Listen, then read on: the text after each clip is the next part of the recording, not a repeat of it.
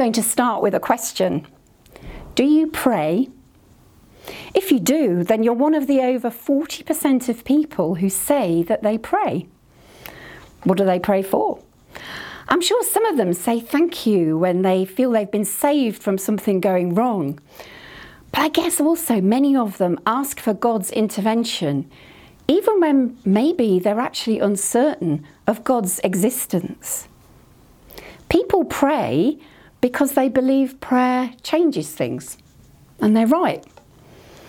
We're starting a new series today on growing in prayer.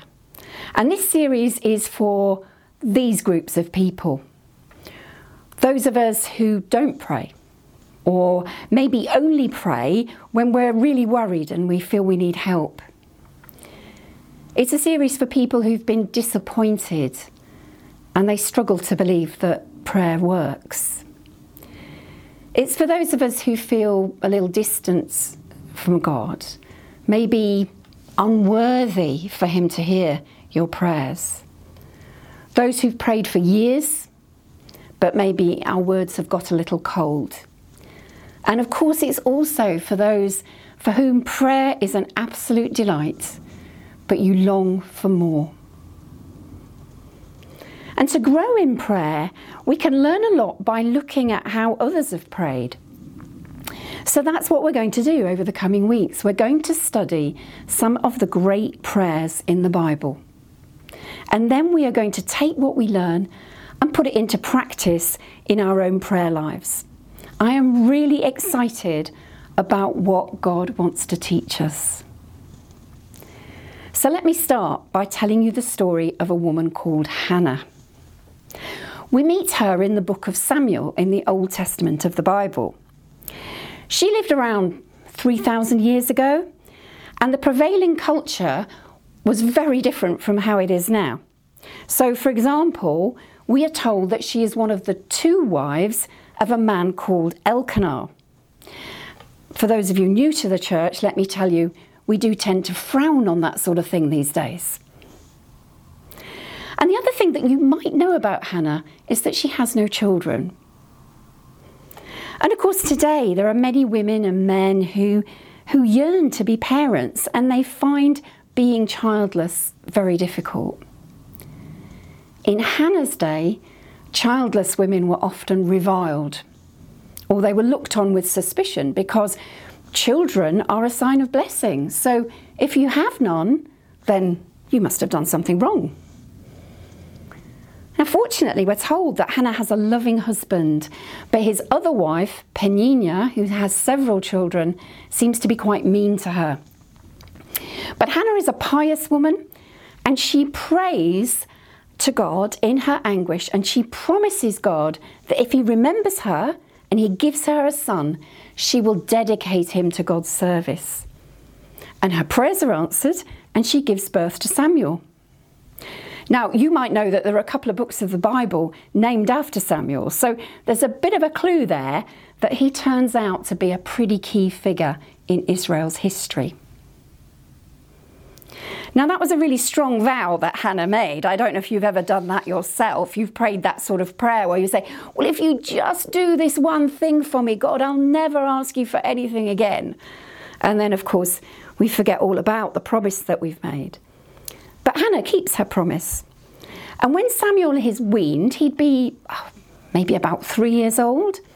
She brings him back to the temple where she first prayed and she gives her son back to God and she leaves him there to serve under Eli the priest. So, as we turn to the Bible now, we are going to meet Hannah on this momentous day, um, leaving Samuel in God's service. And we're going to specifically look at what she prayed. We're reading from uh, 1 Samuel chapter 2, starting at the beginning. So, do follow along with me um, the words will be on the screen if you don't have a device or a Bible with you. Then Hannah prayed and said, My heart rejoices in the Lord. In the Lord, my horn is lifted high.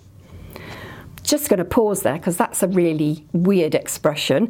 Um, When your horn is lifted high, that means you've been delivered from disgrace to a position of honour and strength. My mouth boasts over my enemies, for I delight in your deliverance. There is no one holy like the Lord. There is no one besides you. There is no rock like our God. Do not keep talking so proudly or let your mouth speak such arrogance, for the Lord is a God who knows, and by him deeds are weighed. The bows of the warrior are broken, but those who stumbled are armed with strength. Those who are full hire themselves out for food, but those who are hungry are hungry no more. She who was barren has borne seven children, but she who has had many sons pines away. The Lord brings death and makes alive. He brings down to the grave and raises up. The Lord sends poverty and wealth. He humbles and he exalts. He raises the poor from the dust, and he lifts the needy from the ash heap. He seats them with princes and makes them inherit a throne of honour. For the foundations of the earth are the Lord's, on them he has set the world. He will guard the feet of his faithful servants, but the wicked will be silenced in the place of darkness. It's not by strength that one prevails. Those who oppose the Lord will be broken. The Most High will thunder from heaven. The Lord will judge the ends of the earth. He will give strength to his king and exalt the horn of his anointed. For Jews, this prayer, sometimes known as the Song of Hannah, is regarded as a model for how to pray. But I confess that on first reading, I didn't really see why straight away. So let me see if I can help us all to see a pattern here that we can follow in our own prayer life. First of all, I think it's evident that this is a prayer of praise. And the prayer that Jesus taught his disciples, the Lord's Prayer, also starts by hallowing God's name. Praising God is always a good place to start. And Hannah praises God who has answered her prayer. He's reversed her fortune. Her critics are silenced. Her emptiness and misery and shame have been replaced with joy and with honour. Verse 1 My mouth boasts over my enemies, for I delight in your deliverance. That nasty Peninnah woman has been put in her place. And it's good to be thankful for all that God gives us. A while ago, I started the habit of listing at least five things that I was thankful for every day. I think constant gratitude is, is good. I, I don't ever want to take for granted that I have food in my fridge, that I have clean running water in my house, indeed, that I have a roof over my head. But I was struck that Hannah's gratitude makes her focus on God rather than what He's given her. Do you notice she, she doesn't mention her son Samuel? Her focus is on God. So she could have prayed, Oh, thank you for little Samuel. He's grown so well. Do you see his chubby cheeks and his little dimples? And before we know it, she could have been focused on the gift and not on the giver of the gift. When I give thanks, there is a risk that my thoughts still revolve around me to some extent. Instead, Hannah sees all the wonder of God's character in this one personal experience. So, my original first heading for my talk was Hannah praises God for what he's done for her. But actually, more importantly, she praises God for who he is. If you read verse 2, there is no one holy like the Lord. There is no one besides you. There is no rock like our God. So, prayers of thanksgiving are great, but we can turn them into prayers of adoration for our Heavenly Father. And if you go on to read the rest of this book of the Bible, you'll see how actually Hannah's prayer very neatly functions like an introduction to the whole book. She has had her fortunes completely reversed, and that experience is a sign of how God would reverse Israel's fortunes. Israel is deeply oppressed at this time and constantly threatened by a group called the Philistines. Now, Hannah had no way of, of knowing how things would work out at this point. And I just love that Hannah has prayed a perfectly normal and understandable prayer for what her heart yearned for. And while she saw that prayer answered, she would never fully appreciate the magnitude of God's response. She wants a child. Israel gets Samuel. He's a hugely significant figure with a special role in God's plan.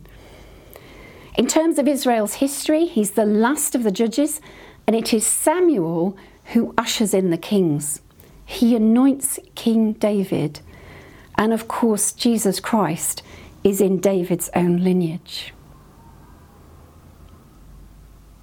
Whilst Hannah couldn't know this, we see that in faith, because Hannah has acknowledged what God did for her. She believes He can and He will work powerfully in everybody's life. So as the prayer moves on, we see that there's this change from her, the particular of her situation, to the general. So she starts with examples from everyday life of how God often works contrary to natural expectations and how he brings about surprising reversals the hungry get to eat, the weak are strengthened. Even if we read verse 6 and 7, the Lord brings death and makes alive. He brings down to the grave and raises up. The Lord sends poverty and wealth. He humbles and he exalts. So Hannah is proclaiming that life and death, prosperity and adversity are determined by God's sovereign power. So you see in these verses this repeated theme of God's reversal of fortune, bringing down the powerful and raising up the lowly. And Hannah doesn't put that down to chance. She saw God, as um, the Apostle Paul would much later put it, making all things work together for good to them that love him. She saw the Lord's hand in everything. And she gives us a pattern here of praising God in all circumstances and acknowledging his sovereign power as we turn to him in hard times. Verse 3 warns against pride and arrogance. There's a warning here against self sufficiency. Our circumstances are in God's hands. Do our prayers recognise that? When I was in my early 30s, I was very unhappy. My marriage had ended, and I remember thinking, I can never ever be happy again. Maybe you've been there, or maybe that's where you are right now. Well, God put me in this church family where I heard His word taught and people loved me. He reversed my fortunes. And that built my faith to pray that others would see that miraculous change as well. So, what we learn from Hannah is we can bring the troubles that we see around us to God, believing that He has the power to bring about change. And now, at the end of her prayer, something rather wonderful happens. Having acknowledged God's work in her own life, and in the wider life of the nation. Hannah now looks to the future and the confidence that she has in God's continuing care lasting for all eternity. Verse 8 says, For the foundations of the earth are the Lord's, on them he has set the world. He will guard the feet of his faithful servants, but the wicked will be silenced in the place of darkness. Just as an aside, there's a bit of a suggestion that given the content of this prayer that these are not all Hannah's words and that somebody has later inserted a bit of a psalm or a bit of a song. But you know, over history, historians have often been really reluctant to attribute great works to women. And often women's words have often been unfairly attributed to men. So today, I'm just giving Hannah the benefit of the doubt, and I am attributing all of this beautiful and powerful prayer to her. So we come to this final extraordinary verse, verse 10. Hannah now speaks prophetically at a time when the nation is about to enter an important new period of her history. Bear in mind, at this time, Israel has no king. Read verse 10 for you. The Most High will thunder from heaven, the Lord will judge the ends of the earth, he will give strength to his king and exalt the horn of his anointed. Does Hannah see prophetically the role that her son Samuel will play? This is the first mention in the Bible of the anointed king. And the words anointed and Messiah come from the same word, and then the Greek translation gives us the word Christ. So while David, King David, and Solomon, they partly fulfill this prophecy, it actually fully comes about with Jesus, who will be King of Kings. This is what he said to his followers. I'm going to read a little bit from uh, Luke chapter 6. Looking at his disciples, he said, Blessed are you who are poor, for yours is the kingdom of God. Blessed are you who hunger now, for you will be satisfied. Blessed are you who weep now, for you will laugh. It's Jesus who brings in God's kingdom and that reversal of fortunes that we all seek. We can trust Him with our futures. We can stand firm knowing that His faithful care in the past is going to last for all eternity. What a prayer this is! We see God cares about Hannah as an individual and her circumstances. She sees that, in fact, God is in charge of all our circumstances. And now, at the end of the prayer, she acknowledges that our futures are safe in His hands as well. Maybe in ways that she and we can never imagine. What have you learned from Hannah's prayer? How can we take this prayer into the coming week? Well, we can start by praising God. What are you thankful for? Praise Him for what He has done for us. But then consider what does that tell you about your loving Father who gave you these good gifts? Yes, I'm grateful for this wonderful church family that God put me in. And I say thank you for all of you every week as I come to church. But also, it makes me adore Him as a generous provider full of love. And you know, in those times when we struggle to find our own words to praise God, we can use a psalm. We can use a song that we've heard here on a Sunday. I often find the words of a song that we sing on a Sunday morning is still with me on a Wednesday or a Thursday running through my mind. And that's a great way to keep praising God for who He is we can learn to make those words our own. And then I say to you, why not acknowledge that God is in control? Where do we need to give up our self sufficiency? Looking outward, God has the power to reverse fortunes. So praise Him for what He's doing in the world around you. We don't know all that He knows. His timing might be frustratingly different to ours. Like Hannah, we may never know the consequences of our prayers. God is doing so much more than we understand. And are we anxious about the future?